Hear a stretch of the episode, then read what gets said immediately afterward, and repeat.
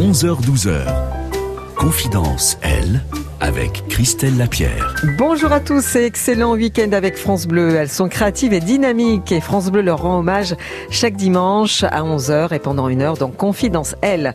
Cette semaine, Juliette Cherekinor, qui est consultante formatrice art thérapeute et praticienne en relation d'aide. Bonjour Juliette. Bonjour. Et Isabelle Orlance, journaliste et écrivain, auteur euh, d'un dernier livre, Affaire Aristophile, liquidation en bande organisée. Bonjour. Bonjour Christelle, bonjour à tous. Et vous faites donc leur connaissance jusqu'à midi sur France Bleu Champagne Ardenne. Confidence, elle. 11h-12h. Confidence, elle, avec Christelle Lapierre. Et aujourd'hui, Isabelle Orlance, qui est journaliste et écrivain, qui vient euh, de sortir un dernier livre, euh, Affaire Christophile, liquidation en bande organisée.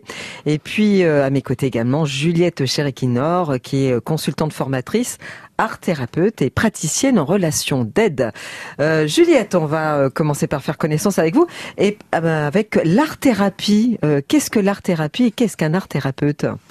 Alors, l'art-thérapie, c'est une pratique qui se base sur euh, le processus de création, la capacité qui est normalement en chacun d'entre nous, qu'on voit bien chez les enfants, et euh, ben, créer pour euh, se reconstruire, pour se découvrir, pour c'est une pratique de soins et d'accompagnement. Pour, pour, quelle, pour quelle personne et face à quel problème? On aurait tendance à dire pour tout le monde, mais on pourrait dire que c'est pour les personnes qui peuvent avoir du mal à s'exprimer à l'oral et qui, ou alors qui ont vécu quelque chose de tellement fort que, eh bien, dessiner, peindre, modeler, euh, s'exprimer à travers du théâtre ou du clown, ça va être plus facile pour s'exprimer. C'est un moyen aussi de euh, reprendre confiance, par exemple, suite à une épreuve? Euh, reprendre confiance en soi, retrouver l'estime de soi, parfois même tout simplement retrouver un élan de vie quand on est touché par euh, la maladie par exemple ou par le deuil, retrouver cet élan de vie qui est là et qui va faire qu'on va créer. Ça se base sur le jeu aussi, hein, cette capacité qu'on a à jouer et à créer. Et vous travaillez principalement avec des adultes ou ça peut être aussi des enfants? Pour l'instant, ma pratique est surtout avec euh, des adultes et des personnes âgées notamment, mais ça peut se pratiquer, oui, avec tout type de public. Donc, euh, vous faites des ateliers ou il y a des rendez-vous réguliers? Là, vous parlez par exemple de personnes âgées. Est-ce que vous allez euh, dans des EHPAD, par exemple? Voilà, dans ma pratique, pour l'instant, c'est essentiellement d'aller en milieu institutionnel, en maison de retraite par exemple. EHPAD, euh, c'est le terme à la mode est consacré, mais j'aime bien dire encore maison de retraite, une Mhm. maison en tout cas. Il y a aussi la possibilité de, de faire de l'accompagnement individuel en cabinet, ce que je n'ai pas encore commencé, mais ça sera pour bientôt. D'accord, parce que voilà, euh, il y a euh, tout un, cheminement. Euh, art thérapeute, finalement, c'est nouveau. Qu'est-ce qui vous a amené vers cette discipline? Qu'est-ce qui vous a intéressé? Peut-être que c'est d'accompagner les personnes dans leur évolution, dans leur émancipation. Au début, moi, j'étais euh, animatrice et principalement animatrice nature. Et j'étais, euh, bah, comme on voit les jeunes d'aujourd'hui, là, assez écolo, assez militante à une période où les jeunes ne l'étaient pas du tout. Et quand j'ai commencé, c'était simplement pour faire découvrir la nature aux gens, mais surtout peut-être les rendre un peu militants. Et puis, par la pratique, j'ai découvert que la nature faisait changer les personnes. Euh, et ce qui m'intéressait finalement, c'était d'utiliser la nature pour faire changer les personnes. Et comme j'étais quelqu'un de créatif aussi, eh bien, c'est naturellement aussi que je me suis mise à faire créer avec des éléments naturels, dans la forêt ou en intérieur. Et puis voilà, c'est une évolution. Puis ah, les petits, les petits aléas de la vie dont je parlerai pas forcément ici, mais qui font aussi que tout d'un coup, c'est bien pour soi d'écrire, de créer, de modeler. Voilà, donc c'est un tout. C'est plus une évolution qu'une reconversion, comme certains disent. Voilà, C'est un chemin de vie euh, voilà, qui se qui se fait. Au départ, qu'est-ce qui vous avait euh, attiré vers ce métier d'animatrice nature? Je me suis, je me le demande, mais en tout cas, j'habitais Paris, dans une cité HLM, et Ah oui. j'avais quand même la chance en face de chez moi d'avoir un grand parc. C'est le parc où se trouvent euh, l'héliport de Paris, d'ailleurs, et de voir là les saisons passer, de voir euh, des oiseaux et de m'y atteler, et puis surtout de pas bien supporter de vivre dans un appartement. Donc j'avais la chance que ma mère me laisse passer beaucoup de temps dehors, et donc j'allais jouer, jouer, jouer dehors. Comme il n'y avait pas toujours des enfants, mais il y avait des arbres, il y avait des oiseaux, il y avait de l'herbe. Donc petit à petit, voilà, je me suis intéressée à la nature, et puis euh, j'ai fini par moi-même faire des, des colos, dira-t-on, sur le thème de la nature. J'ai Oui. rencontré des animateurs nature et c'est comme ça que la vocation est née. Et un animateur nature, qu'est-ce qu'il propose en fait? Quelle est sa mission? Eh bien, voilà, il peut y avoir différents biais. Il y a des personnes qui vont vraiment éduquer, parce qu'il y a une notion d'éducation dans l'animation, pour que leur public ben, soit sensibiliser la nature, se mettre à la protéger. Et puis il y en a d'autres, comme je l'évoquais un peu tout à l'heure, qui vont plutôt utiliser la nature pour faire évoluer les personnes, pour travailler la socialisation. Moi, je forme des éducateurs spécialisés aujourd'hui, par exemple, et je leur fais utiliser la nature comme prétexte à, à se découvrir, à se socialiser, euh, et puis à découvrir quelque chose qui n'est pas de l'humain. C'est aussi euh, côtoyer des, des, éléments non humains, des animaux, des plantes. Et euh, en côtoyant la nature, on en apprend beaucoup sur soi. Hmm. Et moyen de revenir à l'essentiel, peut-être aussi, pour les gens? Il y a de ça aussi, surtout à une période où ça, on parle beaucoup de société de consommation.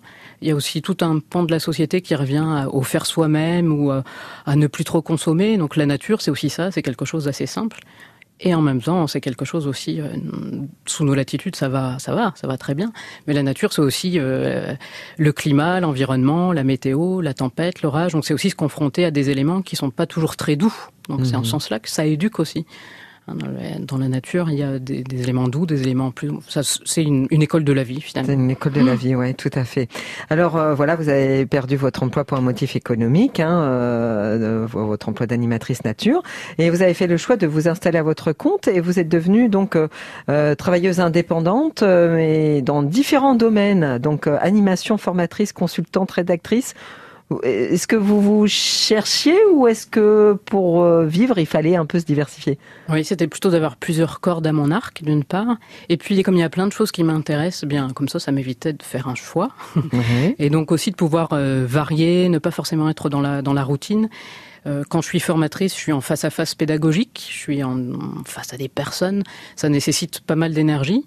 Donc de temps en temps, pouvoir aussi être euh, chez soi, voir dans son jardin et écrire tranquillement en termes d'énergie à donner, c'est aussi euh, intéressant d'alterner les, pratiques. Mmh.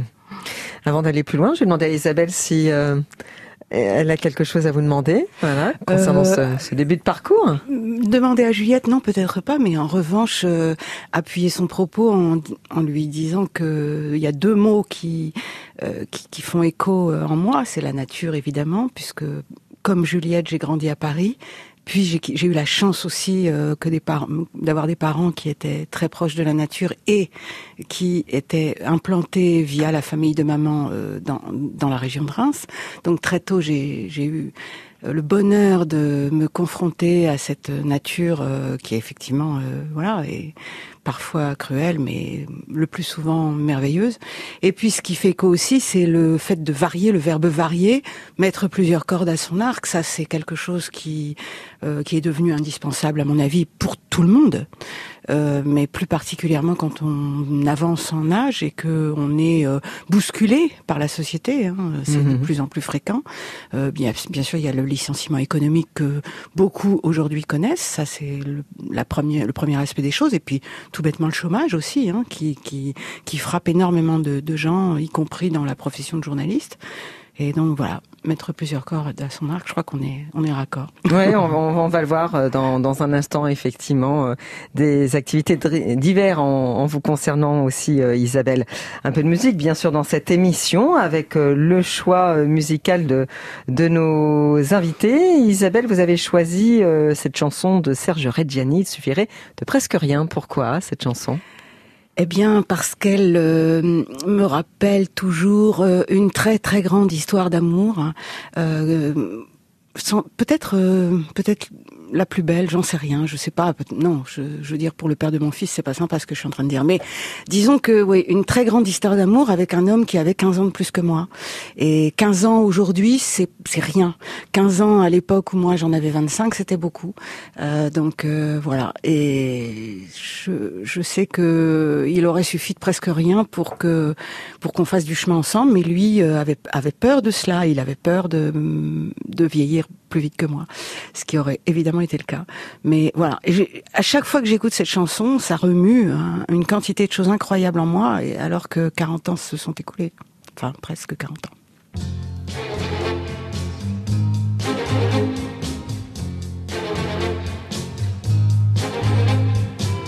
Il suffirait de presque rien, peut-être dix années de moins pour que je te dise je t'aime que je te prenne par la main pour t'emmener à Saint-Germain, t'offrir un autre café crème. Mais pourquoi faire du cinéma, fillette? Allons, regarde-moi et vois les rides qui nous séparent. bon jouer la comédie du vieil amant qui rajeunit, toi-même ferais semblant d'y croire? Vraiment de quoi aurions-nous l'air? J'entends déjà les commentaires. Elle est jolie, comment peut-il encore lui plaire? Elle au printemps, lui en hiver. Il suffirait de presque rien, pourtant personne, tu le sais bien, ne repasse par sa jeunesse. Ne sois pas stupide et comprends, si j'avais comme toi vingt ans, je te couvrirais de promesses. Allons bon, voilà ton sourire qui tourne à l'eau et qui chavire, je ne veux pas que tu sois triste. Imagine ta vie demain tout à côté d'un clown en train de faire son dernier tour de piste. Vraiment de quoi aurais-tu l'air? Déjà les commentaires. Elle est jolie, comment peut-il encore lui plaire? Elle au printemps, lui en hiver. C'est un autre que moi demain qui t'emmènera à Saint-Germain prendre le premier café crème. Il suffisait de presque rien, peut-être dix années de moins, pour que je te dise je t'aime.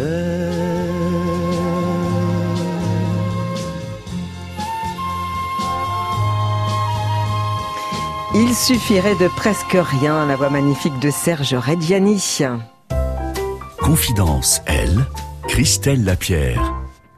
Mes invités cette semaine, Juliette Cheriki-Nord, consultante formatrice art-thérapeute, praticienne en relations d'aide, et Isabelle Orlance, journaliste et écrivain, auteur euh, du livre euh, Affaire Christophile, liquidation en bande organisée. Alors avant de parler de, de cet euh, ouvrage, Isabelle, qu'est-ce qui vous a poussé vers le journalisme? Euh, alors, euh, à vrai dire, je, ne sais pas trop si ce, si ce ne sont les circonstances. Euh, en fait, euh, j'aurais voulu être avocate. J'avais des grands, un idéal euh, euh, absolu qui était de travailler pour une organisation comme l'Amnesty International, par exemple. en tout cas, me consacrer aux droits de l'homme. Et puis, j'ai été victime d'un incendie, voilà, dans le 18e arrondissement parisien. Enfin, victime comme d'autres et d'autres s'en sont beaucoup plus mal sortis que moi, puisqu'il y a eu beaucoup de morts. Euh, et j'avais euh, une amie euh, qui était journaliste à l'Est républicain à l'époque euh, et qui euh, s'appelle Claire Baudéan. C'est ah, oui. quelqu'un que connaît, bien voilà, ici, que, voilà, que ouais. la Maison Ronde dans Mhm. son ensemble connaît bien. Mhm. Et voilà, elle m'a proposé de faire un, un petit papier sur le le, euh, l'histoire de cette nuit tragique et je suis restée à l'Est républicain. Voilà, enfin j'ai eu un d'abord un, un CDD et puis ensuite un CDI et, et j'ai mis le doigt dans l'engrenage et je n'ai jamais regretté. Alors, je vais pas pouvoir citer hein, tous les médias pour lesquels vous avez travaillé parce que la liste est longue. Bon, ici pour euh, les gens de la région, on citera l'Union Lardonnais. Il y a eu aussi Canal+, hein, euh, François, euh, France TV, et puis euh, des collaborations. donc, grand reporter, chroniqueur judiciaire, réalisatrice aussi. Effectivement, euh, sur des documentaires, donc euh, j'imagine. enfin, non, des, magazines, magazines. en fait. hein, L'émission reportage de TF1 notamment, qui faisait des, enfin qui fait toujours d'ailleurs des, des 26 minutes. euh, donc voilà. Je, et puis j'ai fait quelques 52 minutes, mais on peut pas dire que je sois une réalisatrice de documentaire, qui est un, pour moi c'est vraiment le, le très haut niveau, le dessus du panier, et je ne me sens pas de prétendre à cette, à, ce- à ce, ce, ce niveau. Et pourquoi vous vous êtes jamais jeté à l'eau? J'adorerais, j'adorerais, mais euh, c'est très difficile de convaincre une maison de production de faire confiance à euh, une réalisatrice qui n'a pas euh, un CV long comme le bras et qui n'affiche pas euh, des, euh, des, des, des documentaires, des 52 minutes. Faut bien euh, commencer à un moment donné, oui, il faut bien commencer, mais malheureusement, euh, on préférera donner sa chance. Enfin, malheureusement, non.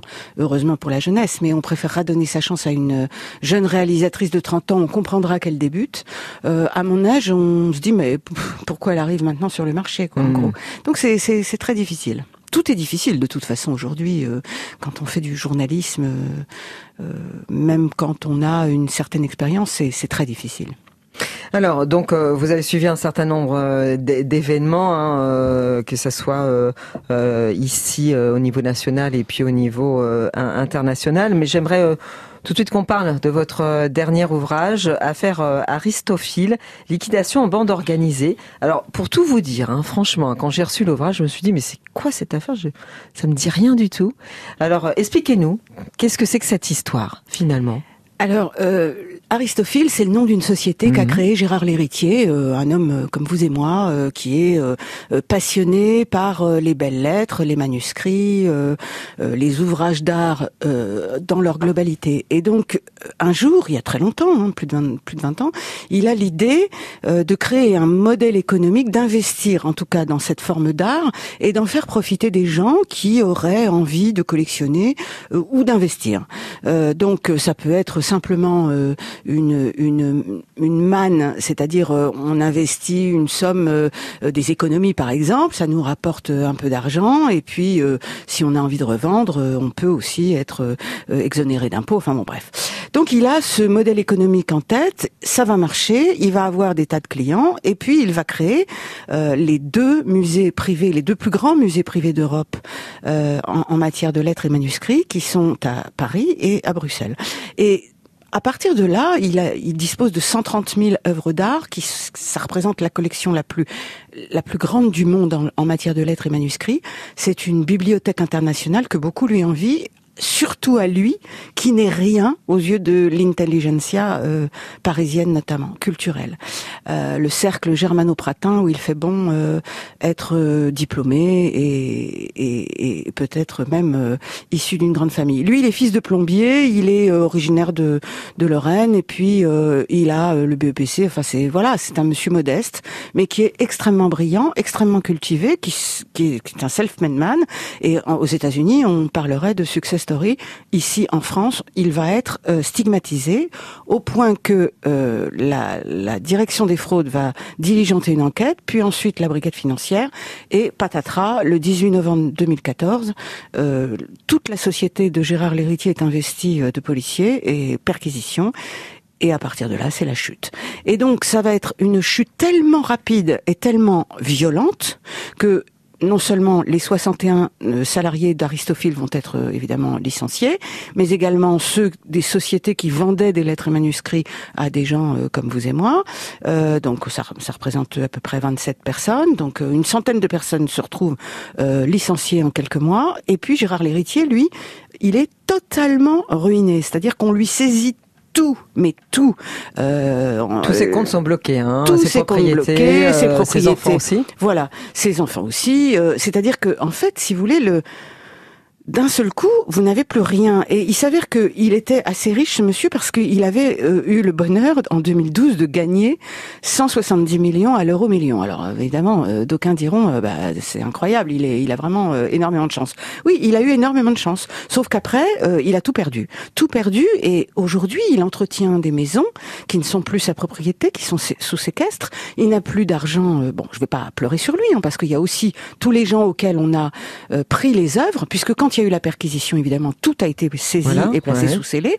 Et les 18 750 clients d'Aristophile se sont retrouvés le bec dans l'eau, c'est-à-dire que à cause de la justice et d'elle seule, ils n'ont plus, ils n'ont plus rien parce qu'il n'y avait pas de plainte, il n'y avait rien. Vous mhm. voyez, à la base de l'histoire. Mais il n'y a pas eu de, de plainte encore. C'est ça. Donc là, j'ai, bon, résumé un peu longuement et j'ai fait quelques digressions. Mais si on devait, euh, effectivement, je, je, je parle d'une liquidation en bande organisée parce que pour moi, ça a été orchestré par quelques-uns qui voulaient se partager un énorme gâteau, 130 000 œuvres euh, d'Einstein, de Baudelaire, euh, de Monterland ou, de, de, Bonaparte, euh, et, et, et, qui ont organisé cette euh, cette chute euh, de celui que l'on appelait, que l'on surnommait l'empereur des belles lettres. Parce que c'est ça aussi, et je terminerai.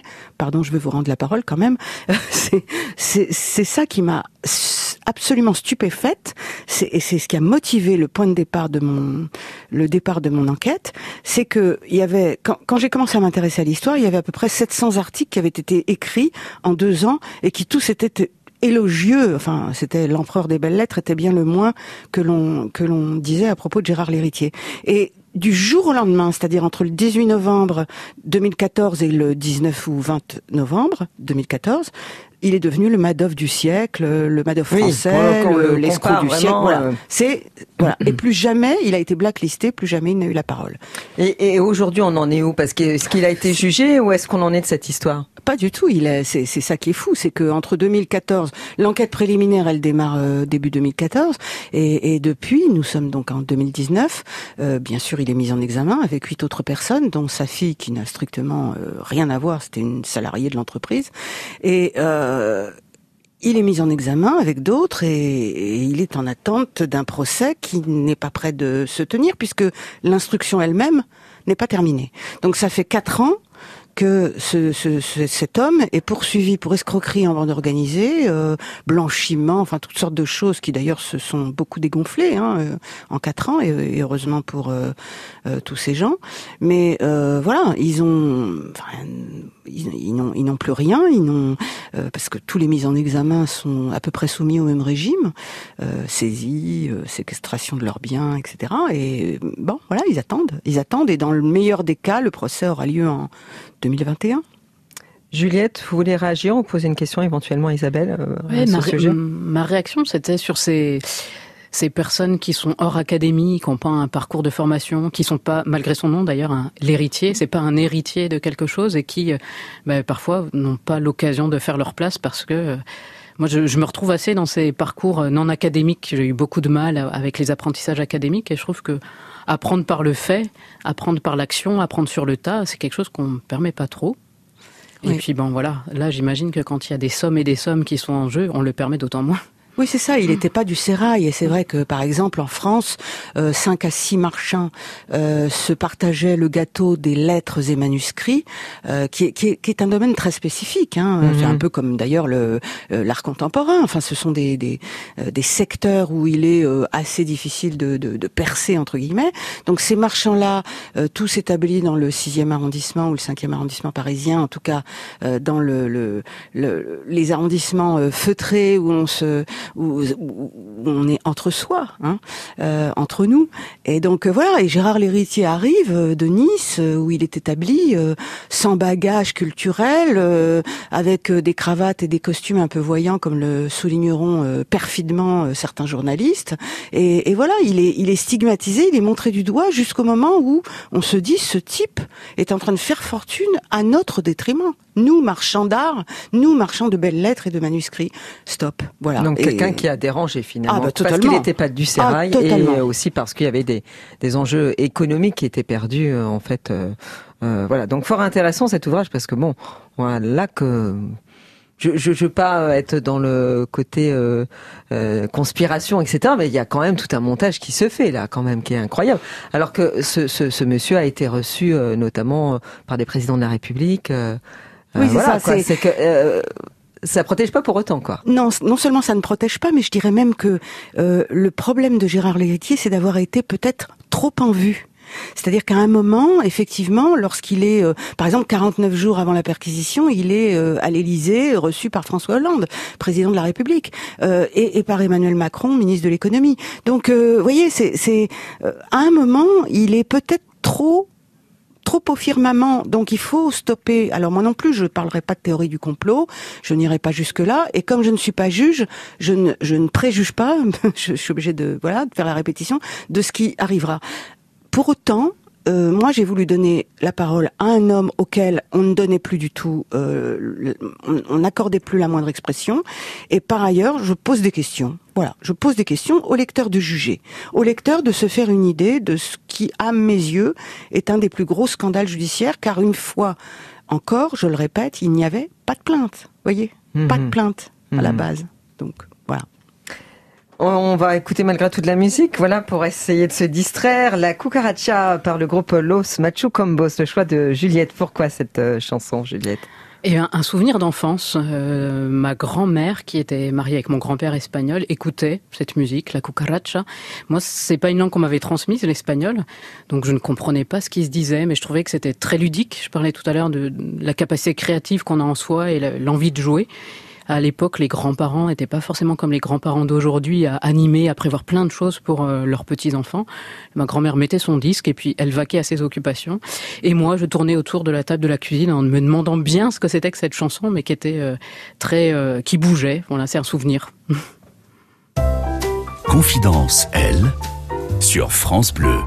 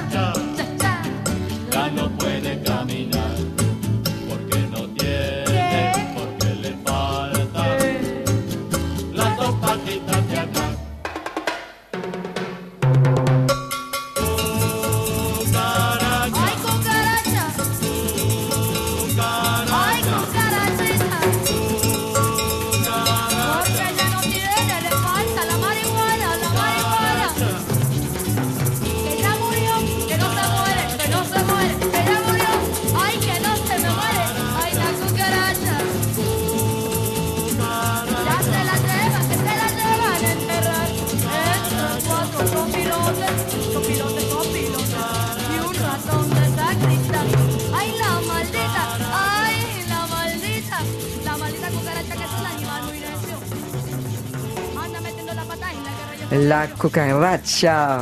Juliette euh, a beaucoup mieux l'accent que, que moi, Juliette Chériquinor, sur France Bleu.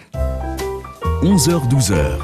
Confidence, elle, sur France Bleu qui est art thérapeute, consultante, formatrice, praticienne en relations d'aide, et Isabelle Orlance, journaliste et écrivain, euh, qui vient de faire paraître le livre Affaire Aristophile, les liquidations en bande organisée. Euh, qu'est-ce que c'est qu'une praticienne en relations d'aide Juliette? Praticienne en relation d'aide, c'est assez lié à l'art-thérapie finalement. Euh, c'est un accompagnement, c'est aider la personne. C'est une forme de psychothérapie, mais le terme de psychothérapeutes notamment maintenant est, est régenté, on va dire. Euh, seuls les médecins, les psychiatres, euh, les psychologues peuvent se dire psychothérapeutes. Moi, dans mon travail d'art thérapeute, il y a un travail d'accompagnement, de relation d'aide. Certains art thérapeutes ne travaillent vraiment qu'avec les arts et pas forcément de relations verbales. Euh, moi, j'allie les deux. Hein, c'est vraiment euh, une alternance d'accompagnement verbal et de... donc c'est ce que veut dire praticienne en relation d'aide. Donc c'est euh, commenter euh, l'œuvre par exemple par la personne pour voir ce qu'elle a voulu. Alors souvent les, les, œuvres qui sont créées en art thérapie sont commentées avant tout par la personne. C'est un support qui va mhm. permettre l'échange. C'est pas des interprétations très faciles, très rapides qui diraient oh là là vous avez pas en noir donc votre vie est noire en ce moment surtout pas. Mais c'est plutôt accompagner après la prise de parole de la personne accompagnée sur son œuvre. D'accord. Petite question sortie du chapeau. Donc voilà, Juliette, je vous laisse prendre un petit papier, euh, le déballer, et puis euh, toutes les deux, vous allez répondre à cette, à cette question. Connaissez-vous l'angoisse du dimanche soir? Ah oui. Eh ben, on va répondre toutes les deux, mais je me permets de répondre. Oui, ça, tombe très bien cette question. Oui, c'est quelque chose dont j'essaye de me débarrasser, mais j'appelle ça même le syndrome du dimanche soir, qui commence parfois même bien avant le dimanche soir, ouais, ouais, et qui fait que finalement, euh, quand je travaille le week-end, eh bien, c'est une des solutions pour ne pas avoir le syndrome du dimanche soir.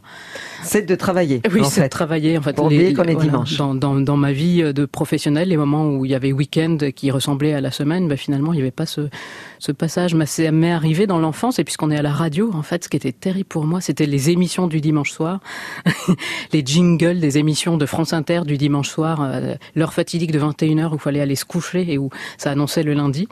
Euh, c'était terrible. J'ai une amie même qui a ce syndrome-là du dimanche soir. Elle, elle n'aime plus du tout les châtaignes parce qu'il mangeait des châtaignes l'automne le dimanche soir. Elle adorait aller aux châtaignes, mais en fait, quand elle mange une châtaigne, c'est son anti-Madeleine de Proust. Ça lui rappelle les mauvais souvenirs du retour à l'école le lendemain, le lundi. Donc, euh, toujours pas de solution. Bon, moi, j'essaye de me soigner quand même. J'essaye. Comment Vous donnez-moi des astuces. je, voilà, ça, je vais pas dire que c'est de travailler parce qu'il faut quand même se, se reposer. Mais euh, quand mes semaines ne sont pas les mêmes semaines que les autres jours, euh, ça m'arrive de fait de travailler le dimanche et de prendre des jours de repos le mardi et comme ça, ça mélange tout. Ouais. et y a, voilà, c'est pas casser un espèce de casser de cette dynamique, de dynamique, ouais, voilà. c'est clair.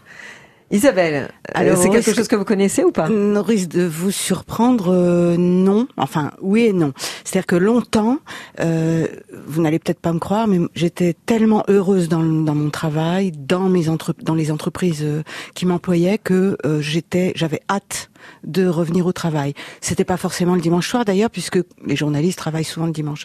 Mais euh, voilà, peu importe, je voulais rentrer.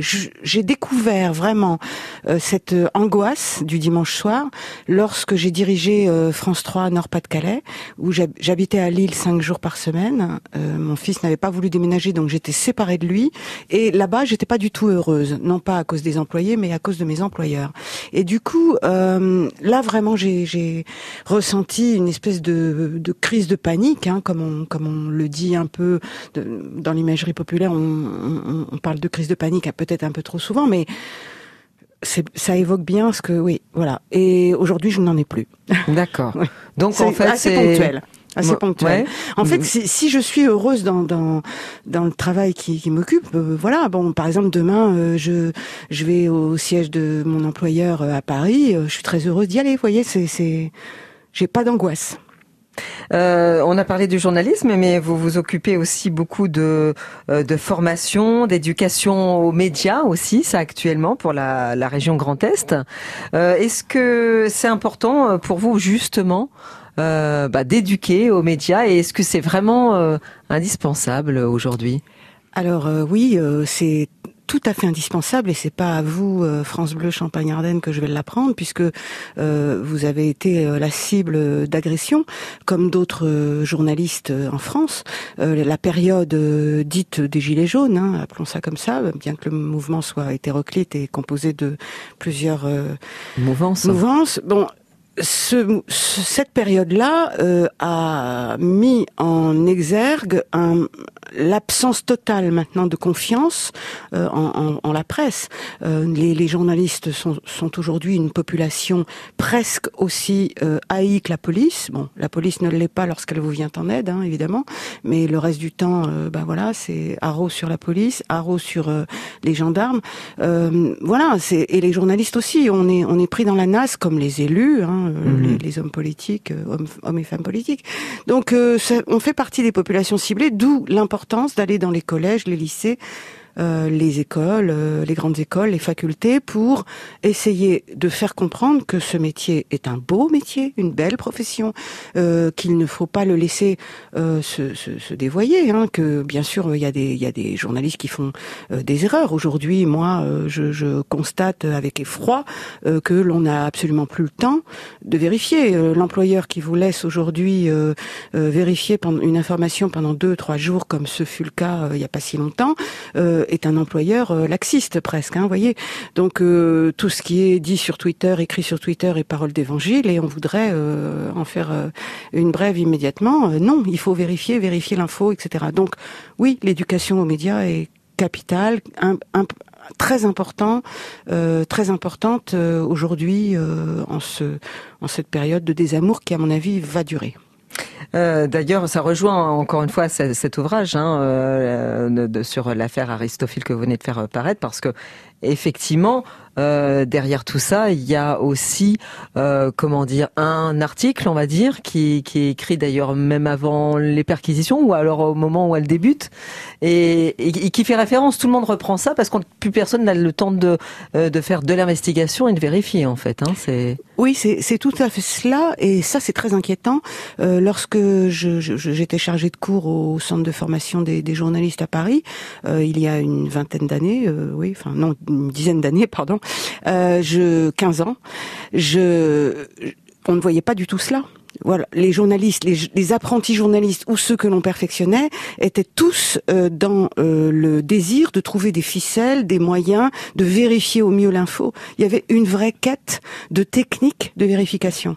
Aujourd'hui, euh, ça n'est absolument plus le cas. C'est-à-dire qu'on se copie-colle, on se copie-colle, voilà, je vais y arriver, très, très, voilà, copier-coller, avec une facilité absolument déconcertante. Et même, même nous, vous voyez, quand on quand on va chercher une info sur euh, Google, on tape euh, des mots-clés euh, et si on a la curiosité de lire plusieurs articles, on s'aperçoit qu'ils reprennent tous les mêmes éléments. Mhm. Donc c'est terrifiant. Et du coup, ça aboutit à des euh, bah, des situations telles que je décris effectivement dans ce livre, puisque je ne suis pas tendre pour euh, certains journalistes, hein, mhm. euh, une, grande majorité malheureusement aujourd'hui, y compris employés de titres tout à fait prestigieux, parce que dans ce dans cette aventure, mes aventures plus exactement que vivent Gérard Léritier et tous ceux qui sont victimes, dont d'ailleurs de nombreux gens, de nombreuses personnes dans la région Champagne-Ardenne, il y a effectivement des, des, des gens qui sont également euh, victimes de la presse. Hmm. Quand vous dites euh, victimes, c'est des gens qui avaient, euh, par exemple, investi dans, voilà, qui avaient acheté. Imagine, imaginez-vous investir 20 000 ou 100 000 euros dans des lettres et manuscrits. du jour au lendemain, ces pièces que vous possédiez, qui étaient gardées soit en chambre forte par Gérard Lhéritier, par Aristophile, soit exposées au musée de Paris ou au musée de Bruxelles, sont saisies par la justice, placées sous scellé laisser un, aux soins d'un commissaire-priseur qui va les revendre ou, ou pas. Euh, et si vous, voulez les récupérer, pour les revendre vous-même ou pour les garder dans votre euh, salon, eh bien, vous allez euh, avoir le plus grand mal. C'est-à-dire qu'il y a des gens qui essaient depuis trois ans de récupérer leurs œuvres, des œuvres qu'ils ont achetées. Voilà, c'est ça aussi le scandale Aristophile. cette affaire. Isabelle, vous nous avez demandé Creedence Clearwater Revival. J'espère que l'accent a été bon. Euh, quel titre exactement Là, je vous laisse le soin. Euh, c'est long, as I can see the light.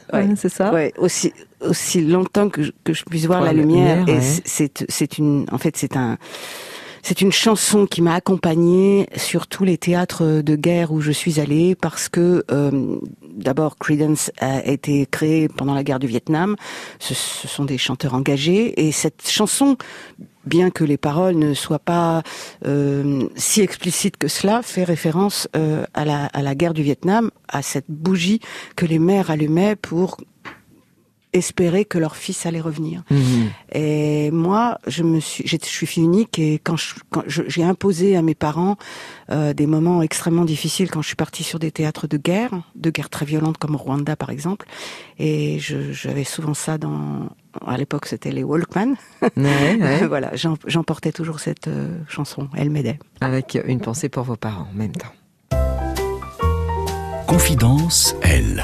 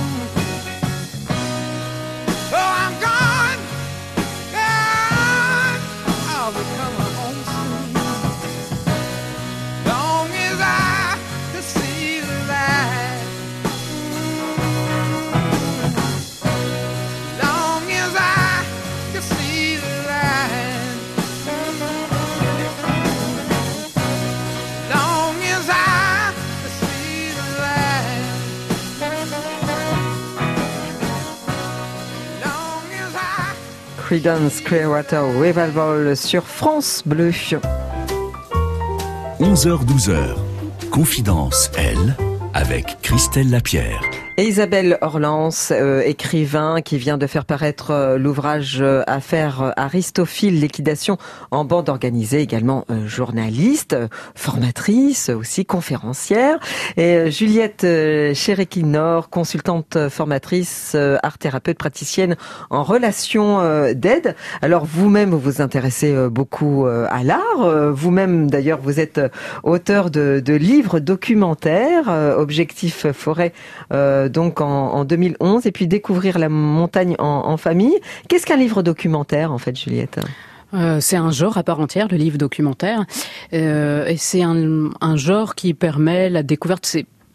Un livre d'approfondissement, un livre pour euh, découvrir des choses sur un thème particulier. Souvent, il y a du texte, mais il y a aussi de l'image, notamment pour euh, les documentaires pour les enfants.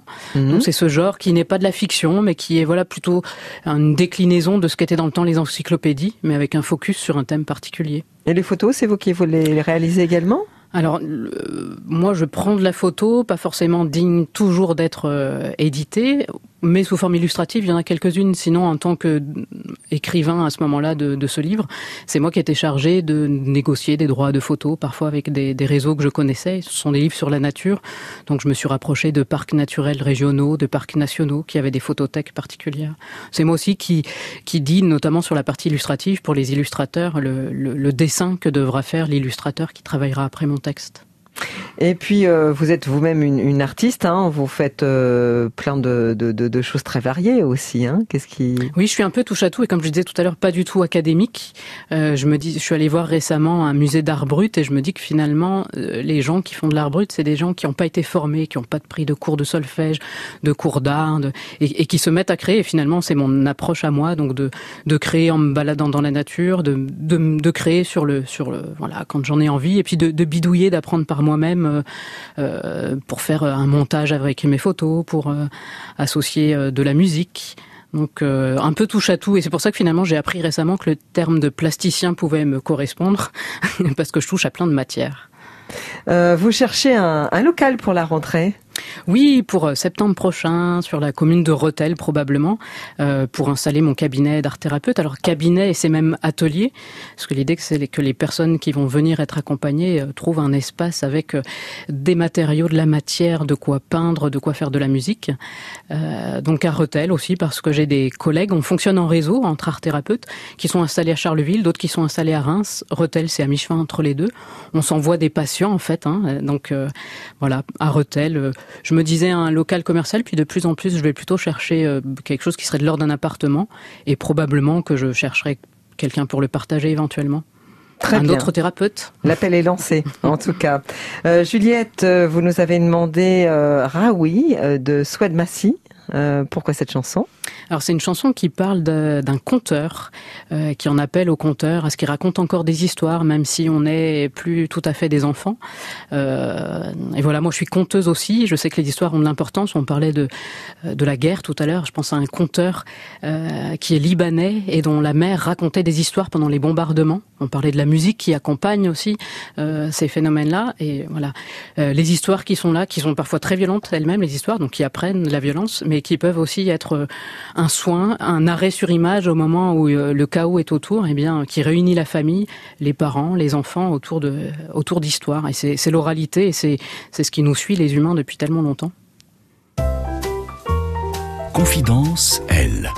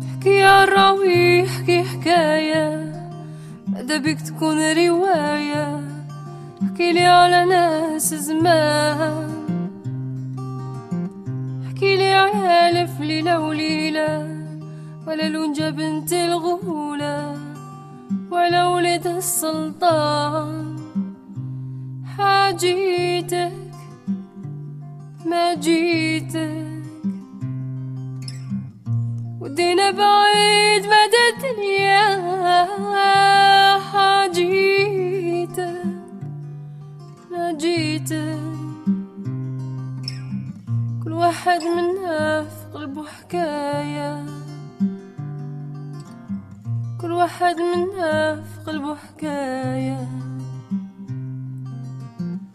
احكي وانسى باللي إحنا كبار في بالك اللي رانا صغار ونمنو كل حكاية.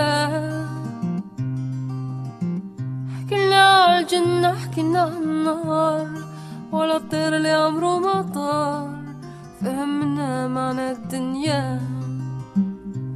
حاجيتك ما جيتك ودينا بعيد مدى الدنيا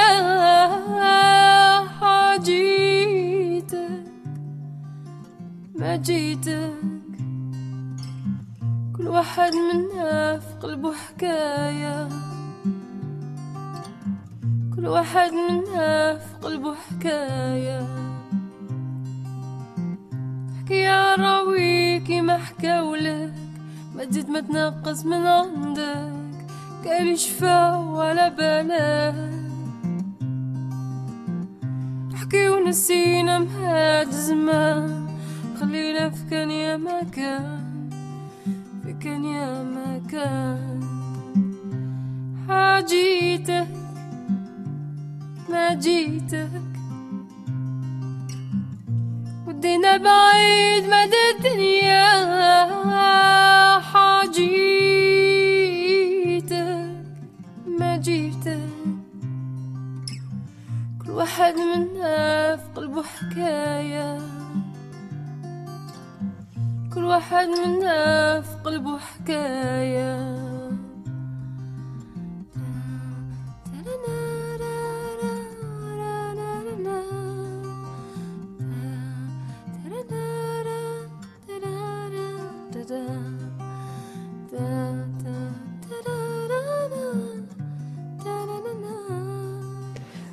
Swad Massy, le choix de Juliette Chereki euh, Nord.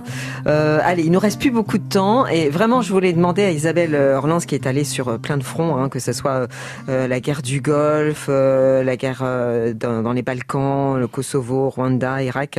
Euh, voilà, quelque chose de, de, de, de marquant. Je sais qu'au niveau humain, c'est des, souvent des choses très fortes. Donc Isabelle, oui, c'est fort à, à, double titre. Euh, on a le sentiment que l'on ne vivra pas forcément euh, le lendemain. Donc euh, tout ce qui est euh, rencontre nous, nous est, est, sublimé en fait. Hein, et j'ai comme ça spontanément, c'est vrai que je, je pense à un, un, bosniaque qui, dans les caves de Sarajevo, où on se réunissait dans les années 92-93, au plus fort de la guerre, euh, euh, les gens jouaient de la guitare, ils chantaient, etc. Euh, on brûlait tout à l'époque pour avoir chaud. Et ce, ce bosniaque m'avait offert, quelqu'un que je ne connaissais pas la veille, hein, il m'avait offert un disque euh, avec une très belle dédicace, un, un, un vieux, un, un, vinyle, hein, vous voyez, mmh. et en me disant, bah, voilà, je brûle tout, donc euh, pars avec celui-là, rentre en France avec celui-là. Et je, je non, j'ai toujours le disque, mais je ne sais pas si cet homme a survécu à la guerre, parce qu'il n'y avait pas de portable à l'époque, hein, tout mmh. était très compliqué.